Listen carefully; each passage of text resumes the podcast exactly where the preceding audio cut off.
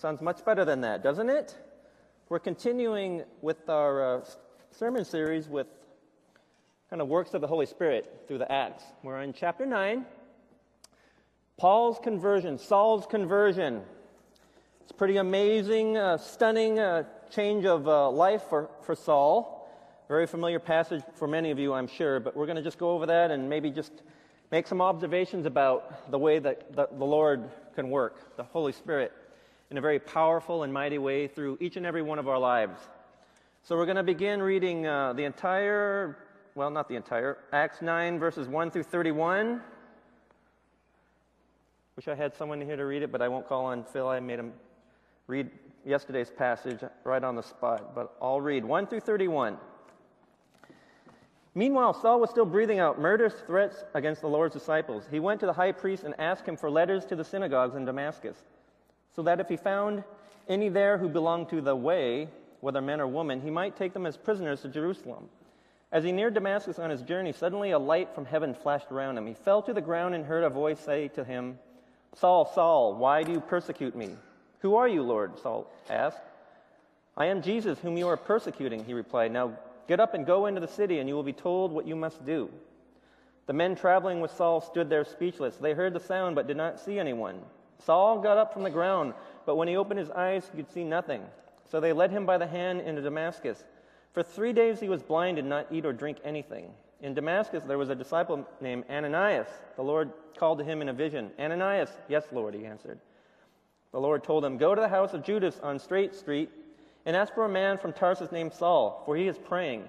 In a vision he has seen a man named Ananias come and place his hands on him to restore his sight. Lord, Ananias answered. I have heard many reports about this man and all the harm he has done to your saints in Jerusalem. And he has come here with authority from the chief priest to arrest all who call on your name. But the Lord said to Ananias, Go. This man is my chosen instrument to carry my name before the Gentiles and their kings and before the people of Israel. I will show him how much he must suffer for my name. Then Ananias went to the house and entered it. Placing his hands on Saul, he said, Brother Saul, the Lord, Jesus, who appeared to you on the road as you were coming here, has sent me so that you may see again and be filled with the Holy Spirit. Immediately, something like scales fell from Saul's eyes, and he could see again. He got up and was baptized, and after taking some food, he regained his strength. Saul spent several days with the disciples in Damascus. At once, he began to preach in the synagogues that Jesus is the Son of God. All those who heard him were astonished and asked, isn't he the man who raised havoc in Jerusalem among those who call on his name? And hasn't he come here to take them as prisoners to the chief priests? Yet Saul grew more and more powerful and baffled the Jews living in Damascus by proving that Jesus is the Christ. After many days had gone by, the Jews conspired to kill him, but Saul learned of their plan. Day and night they kept close watch on the city gates in order to kill him, but his followers took him by night and lowered him in a basket through an opening in the wall. When he came to Jerusalem, he tried to join the disciples, but they were all afraid of him, not believing that he really was a disciple. But Barnabas took him and brought him to the apostles. He told them how Saul on his journey had seen the Lord and that the Lord had spoken to him, and how in Damascus he had preached fearlessly in the name of Jesus. So Saul stayed with them and moved about freely in Jerusalem, speaking boldly in the name of the Lord. He talked and debated with the Grecian Jews, but they tried to kill him. When the brothers learned of this, they took him down to Caesarea and sent him off to Tarsus. Then the church throughout Judea, Galilee, and Samaria enjoyed a time of peace. It was strengthened and encouraged by the Holy Spirit. It grew in numbers, living in the fear of the Lord. Let's pray. Lord God, we just uh, thank you for Scripture, your word, the narrative of how amazing you've moved through the ages, Lord God, and that you had chosen a a chosen few, but Lord God, it is open to all of us, and we rejoice in that, and we're so grateful for that because of your Son. And we celebrate that in the season of Christmas, Lord God. We thank you for your word. In Jesus' name, amen. The title of this passage, Do You Know the Way? which is taken from verse 2. Paul was uh, searching for all those who were kind of going, following the way. That's a pretty bold statement phrase to be calling yourself the way, not a way or some way. It's the way. And so to, to, to think about that at the time, certainly in the time of Jesus, many people were, were coming to Christ and, and, and converting. But at that time of the early church, it was just a tiny offshoot of uh, Judaism. And so no one really knew who they were, so to call yourself the way, there's a certain audacity to that. In fact, I even looked throughout that chapter. Not really in the Bible anywhere else, but uh, it's used a couple times. Acts 19 refers to there being a great disturbance in the way.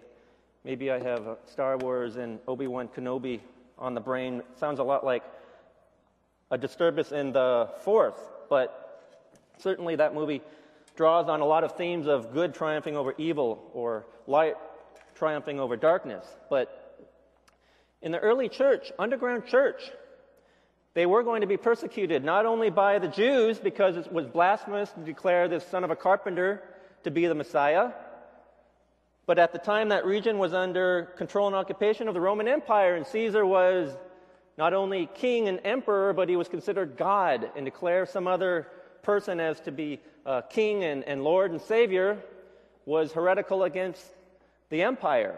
And so there was a variety of different reasons why they were being persecuted. They were going to start to be persecuted. But in this early church, there was the way. And so we see Paul. He's being introduced in the previous chapter as Saul when uh, last week you heard St- Stephen was being uh, stoned to death, kind of considered the first martyr, first Christian martyr for his beliefs. And the passage in there is very dark and foreboding. And as, as Stephen was being stoned to death, they brought Stephen's clothes to the, to the feet of a young man named Saul, and he was giving approval of his death. Very kind of dark and ominous foreshadowing of this person who's being introduced that's kind of just lying there and just kind of smiling at the way that these Christians are being killed. In fact, it opens up with he's kind of breathing murderous threats towards Christians. He was prominent enough and had enough power and authority to have basically a general arrest warrant to go out throughout that region, to track these people down, arrest them, throw them into prison. And so he had a very high, prominent position in the Jewish community. But on his way to Damascus, something very miraculous, something very stunning occurred to him, as you can see kind of skies opening up, God speaking, Jesus speaking, this loud, thunderous voice. Saul, Saul, why do you persecute me? It stopped him literally in his tracks. Here is this man, very bold, with authority, a man who was fiercely protecting the Lord, looking out for the Lord fiercely protecting the Lord insofar as the Lord, up until that point, had chosen the Jews without realizing what was about to happen, and his very key instrumental part of that. But when we think of Apostle Paul, if he were to take a with Briggs Meyer personality test or something, do you think he would be kind of this mild mannered, meek, quiet, um, Shrinking violet? Think he'd be kind of quiet and shy? No. He was bold enough to go out throughout the land to arrest people, knowing that they would be persecuted, arrested, and even killed. He wanted that. Later in his letters, he's very proclaiming the gospel, the new theology, railing against the Jews who felt that they were still under the old law. And if, and if uh, Jewish Christians still believe that there was circumcision, you're still under that law. He railed against circumcision. That was kind of the symbolism of the old written code versus the new life in Christ. But he was very bold in his writings. We know that. And, and I often wonder in some of his letters in Galatia and to, to Philippi, he's talking about circumcision, just railing against those dogs, those mutilators of the flesh those who still follow circumcision. He even said, Why don't they just go the whole way and cut the whole thing off? That's pretty vulgar. And I often wondered at the time, maybe on that big getting up judgment day, I'll be able to ask, Excuse me, Paul, when you wrote that, at the time that you wrote that letter to the church, did you know later on it was going to be part of the official Bible and everyone's going to be reading how you're sharing these personal thoughts with that church? And if so, would you have written that, that you hope that those people would just cut the whole thing off? But I like that he kind of had an edge to him. Maybe he had a little bit of coarse language because he believed in the Lord. You cannot doubt his heart for the Lord, his passion for the Lord. But the passion that started out as a Jew, and he boldly proclaimed what he once was, was reduced to rubbish. What was he? Of the people of Israel, of the tribe of Benjamin, of the original 12 tribes, circumcised on the eighth day, as required by law, a Hebrew of Hebrews, as for zeal, persecuting the church, as for the law himself, he was a Pharisee. Those Pharisees were kind of that turn of that century, turn of that millennium, very orthodox, conservative, strictly adhering to Jewish law, the Torah, more than any others. Strict, ob- strict obedience to their dietary restrictions, to their purification laws, to all their rituals, strictly observing all of the Passover, ob- other observances. Very strict, uh, fundamental, conservative fervor, zeal for the Lord. And so it's with that that he's going to Damascus to track these people down who declare that this guy that was killed was the Messiah. And so it's at that point, how would you try to convert someone like that? Would you just say, Do you love the Lord? Do you want to be a Christian? It'd take probably a little bit more than that. If he's got the boldness and conviction to go and kill Christians who are following the way, it's not so much a stubbornness, I don't think, although perhaps he, were, he was very strong minded. But it was going to take something earth shattering for him to fully understand and appreciate and realize what God was doing. Because of all people, he was the super Hebrew, the super Jew who knew the law inside and out, which was God's word. That was God's scripture at the time. He was an expert in that. It was going to take something very incredible, supernatural for him to get knocked off his anchor in the Jewish tradition. And so that's exactly what happened.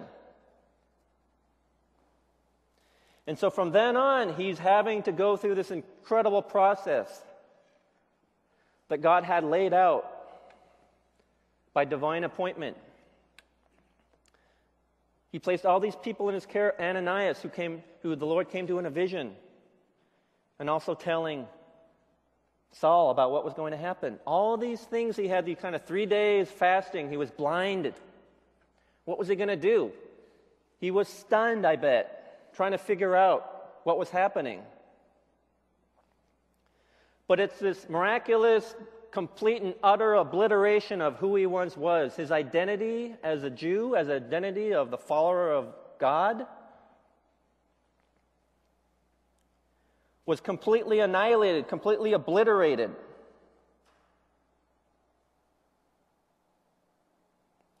And so, what does he do once he's kind of restored? He goes throughout the region because he's an expert in the law, telling them how he knows that this is Old Testament prophecy. This is the one. It was, no, it was not by accident by any means. It's pretty miraculous in that what did he do? He started to go to all the regions proclaiming Jesus Christ as Lord and Savior and why. And people couldn't believe the new theology of this new message. If you think about that, how many of us like to go door to door evangelizing or sharing our faith with complete strangers? You want to go to the mall and, and talk to complete strangers or knock on someone's door if they even answer it. That's rarely any of our strengths, our gifting. However, Jews aren't evangelistic. You don't see a lot of Jews nowadays knocking on the door. You want to become a Jew? Here's some pamphlet, here's a brochure.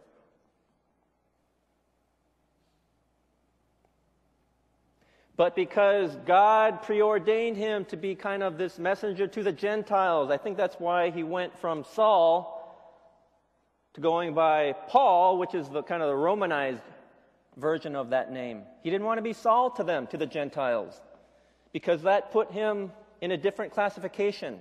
So he, as, he, as, he, as he writes in his other letters, to the Jews he became a Jew, to the Gentiles he became a Gentile. So he is Paul, traveling throughout the land, boldly proclaiming that from which he was hating. And it took a while. Works of the Holy Spirit are going to prevail over any other intellectual argument or any other hostilities. Through the help of those who are leading him away from, the, from others who are trying to kill him. But I think just the power in his voice, the power in his words.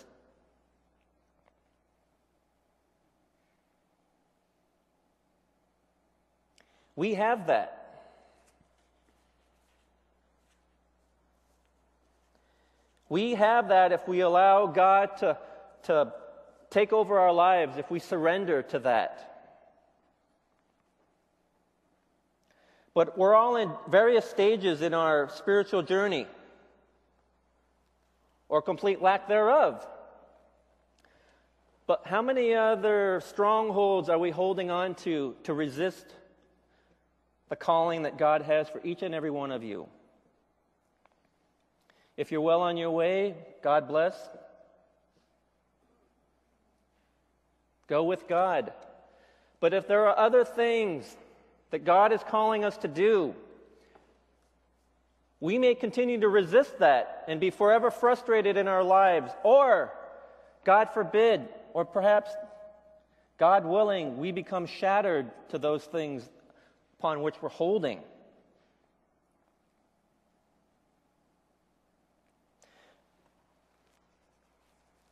There's nothing new to this passage that I can add, but just trying to give some insight as to what was happening to Paul. None of us are going to be called to do what Paul did. That Bible's already written. None of us walk. None of us are going to be walking to Damascus up Route 27.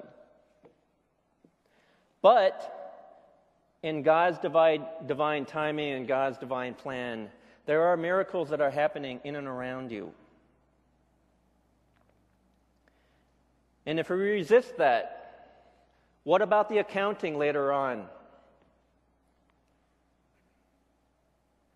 What about all of those things God had in store for you, for us to be doing? Instead of the way, the way of the Lord, it became my way. Even in a Christian context, my Christian identity means this, this, and this about this church, about church, about people.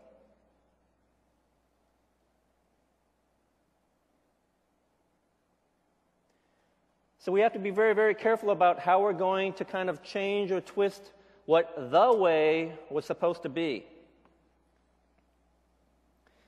We can think about that. We can be humbled by that. We can be awed by that if we allow it.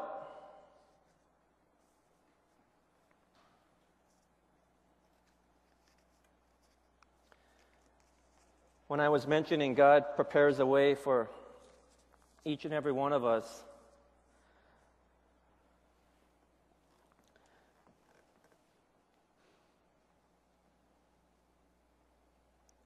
Sometimes when we have uh, people just coming to Christ, there's a hesitation because um, they don't think they're good enough to become Christians. They're not ready yet. Paul was not good enough and, and, and look at the amazing transformation.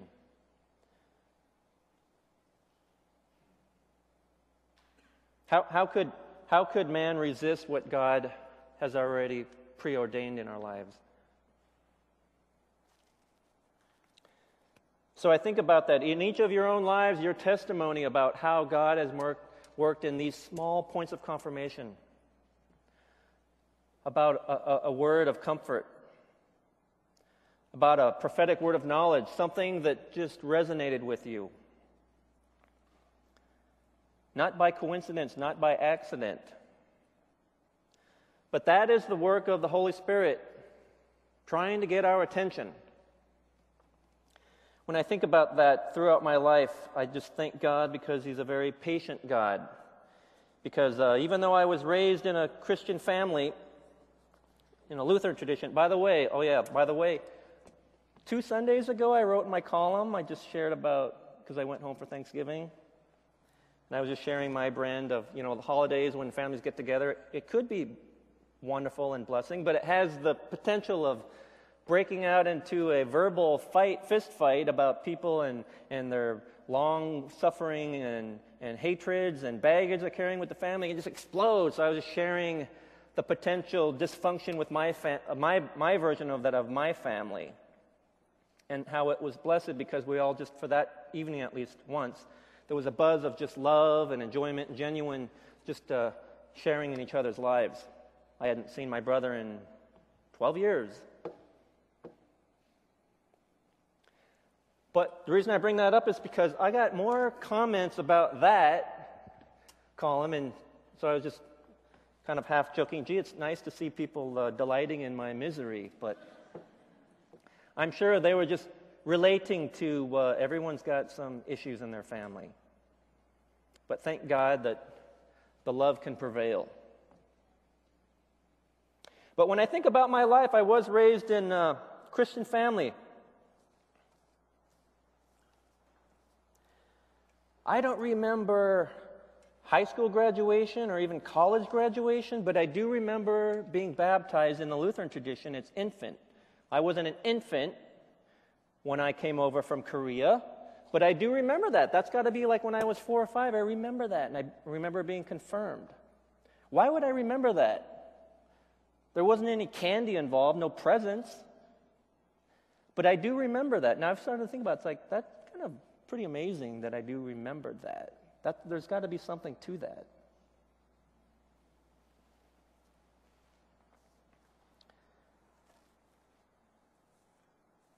I don't know if Young Life is still an organization that still functions. It's kind of a youth Christian retreat. I really didn't have a personal relationship with the Lord, but as a teenager, I went on that, and I remember at one of their final services just standing up and raising my hand to kind of affirming and declaring my love for the Lord. Why would I remember that?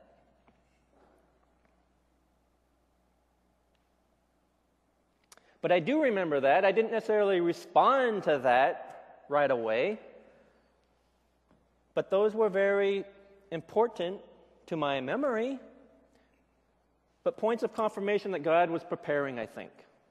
Because I did not have a personal relationship with the Lord. I admire all these young adults who are praying, thinking about their lives.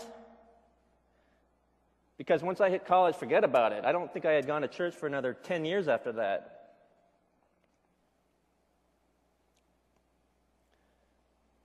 But after some time, I ended up going to law school, and this is what things really started to happen, not just because of that. Those were the worst three years of my life, I tell people. But I think back to just eh, this thin tapestry of events that happen that are kind of interwoven in the fabric of our lives.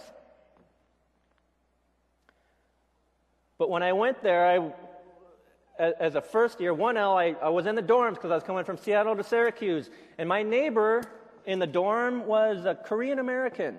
And he was a 3L. He was a third law, third year law student. 3Ls don't hang out with 1Ls. That would be like if you're a senior in college, you would be in like the freshman dorms. But by no coincidence, he's there. And that's the first Korean American I ever met in my life. Small town that I grew up had 5,000. There was like three minorities in the whole school. So that was the first Korean American, real live Korean American I ever talked to. We met in the hallway that first week, and we, stood, we sat in the hallway and stood and talked for an hour and a half. I don't know if that's God like restoring a little bit of my cultural identity that had been completely and utterly absent. But he was relating all those things. He even, he even noticed the little scar that I had in my upper arm. Back in the 60s, when they inoculated little Korean babies, I don't know what they did if they used like a dull, rusty butter knife But when you got your shot, it left a little scar there. He noticed that. It's like, oh man, this guy. But it was during that he just he kept saying, you got to go to this summer internship in Korea. It's coming up. You got to do that. And I was like, mm, okay. so I did. And so there, I mean, a lot of wonderful things. That was the first time I had returned since being adopted, and 28 years before that. Pretty big deal. Met my wife there. Really big deal to find someone on this planet that would put up with me going for 17 years now. We have a pretty neat little guy. When I think about all those things, and I don't necessarily want to spiritualize every little thing in my life, but like I said, it's humbling. Thank God, God is patient. And even though that I may have been ignorant to a lot of things, there were some issues that I had in my life. I won't bore you with those details. But it's a, it's a wonderful, perfect plan.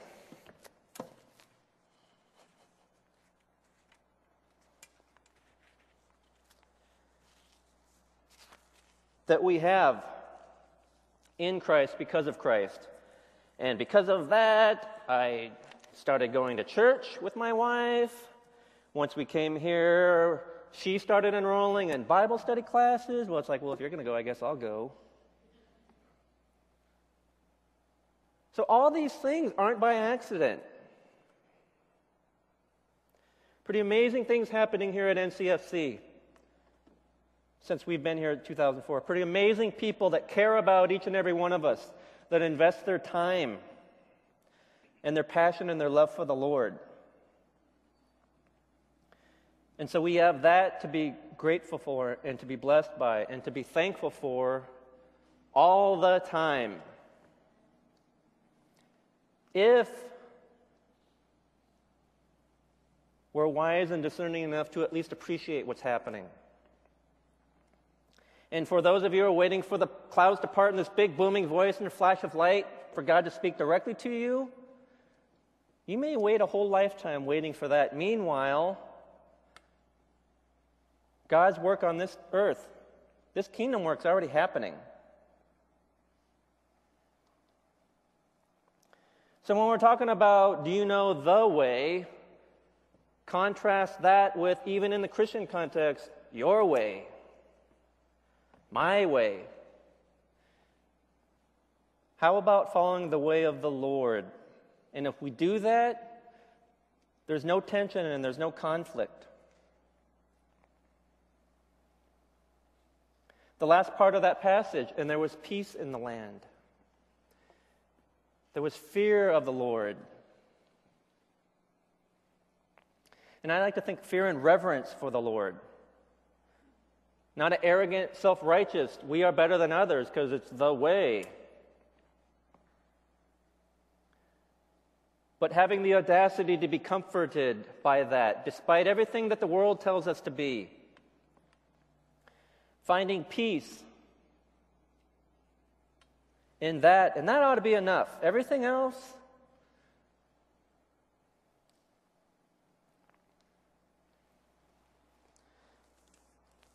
So when we think of that fear of the Lord,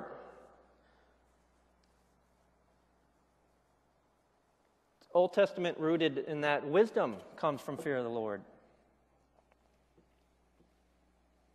How does that make a lot of sense? Wisdom, we think of intellectual wisdom, being having sage advice.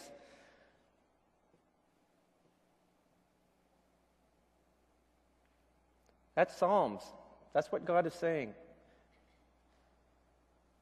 Fear of the Lord leads to wisdom. Fear of the Lord, there's a certain humility and submission to that.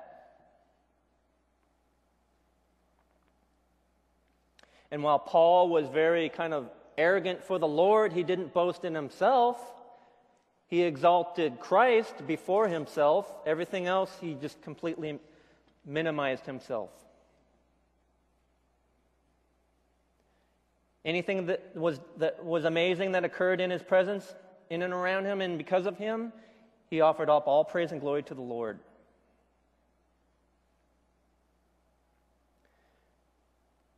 And so, in that fear of the Lord, what does that entail? There's a certain humility, there's a certain cooperation, there's a certain submission. Are we capable of that?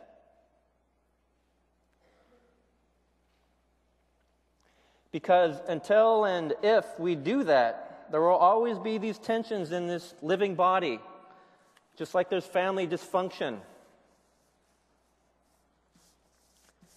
If we let the way of the Lord prevail in our lives, we have that.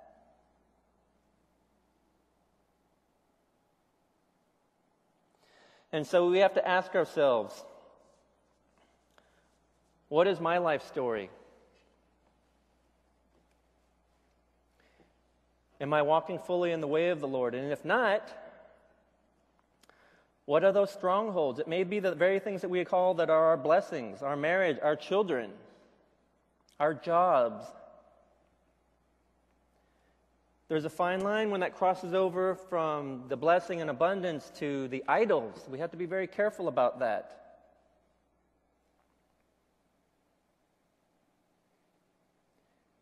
Because God has a greater plan for each and every one of you. And if you're delaying that, I hope you are frustrated. I hope you, your faith grows cold and you become stagnant. And rather than say it's this person's fault or it's that person's fault or it's the church's fault, I'm not growing, I'm not being fed, maybe it starts with us. Broken of our own ways.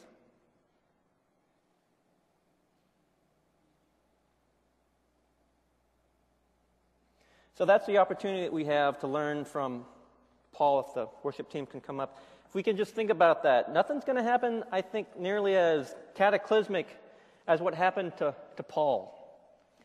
But we can learn kind of the nature of God, how God just really provides a way. He was bold, striding to Damascus to arrest and kill Christians. But then he was blinded, being led by the hand, by the arm. He was at the mercy of those. Are any of you willing to be at the mercy of someone else? The world says no. You got to survive. You got to protect yourself, protect your own interest. You have your rights. Stand, fight for your rights.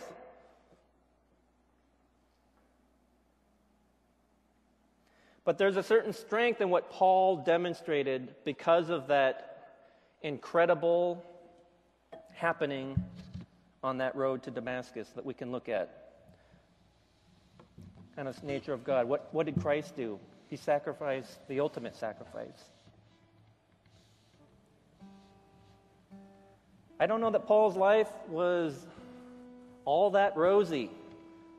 A lot of persecution physically, mentally, theologically. And he was just imprisoned. He was joyful in every instance. Because that kind of temporary life condition that he was in meant nothing. And so, in this kind of first world society, this generation, this congregation, where we are very well off, whether we realize that or accept that,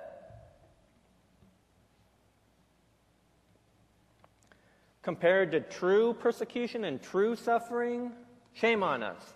But could we be doing more? But that's got to be the Holy Spirit preparing a way, releasing you of your strongholds, releasing you of your apprehension and anxiety and hesitation. That's going to give you that kind of strength and boldness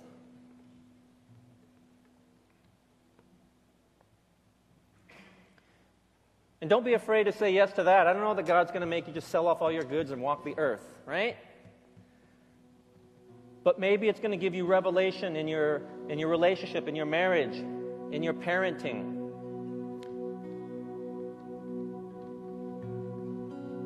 as a friend to those who are not very good friends. That kind of sacrificial giving, the time that you're investing in them. May not always be pleasant for you, but maybe it wasn't always about that. Maybe it was about what you could do for the kingdom of God. And so, in this season of Thanksgiving that we had, in this season of birth, may we just rejoice in that.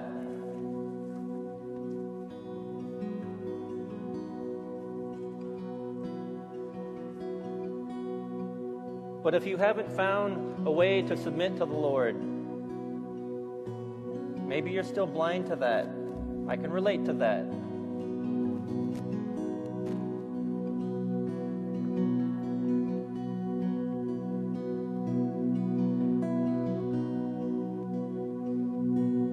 Pray for that coming. Pray for that revelation And we look forward to the day we can celebrate when you can look back on all the amazing things God has done, has done, is doing, and will be doing in your life. And that will be your testimony and your life experience you're going to be sharing with others. Maybe there will be a lot of loss and heartache. Maybe there will be rejection or ridicule. But as in Paul, it was his privilege, it was his, his honor to be able to do that. And so moving forward, we're going to have a time of wonderful fellowship. But this is the part of the month where we always want to pause and remind each other what the true kind of meaning of what's happening here.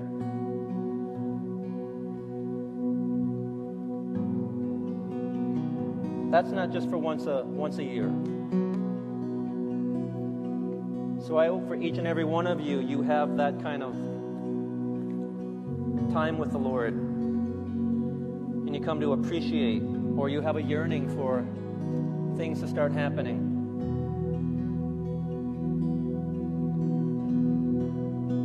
That's what I pray. Let's pray. Lord God, I just thank you and praise you for the opportunity of coming before you. May we do that with uh, humble hearts, humble, open minds, Lord God. I thank you for the opportunity and the privilege to be able to share the word. Holy Spirit, the way that you touch our hearts and minds is special and unique and miraculous.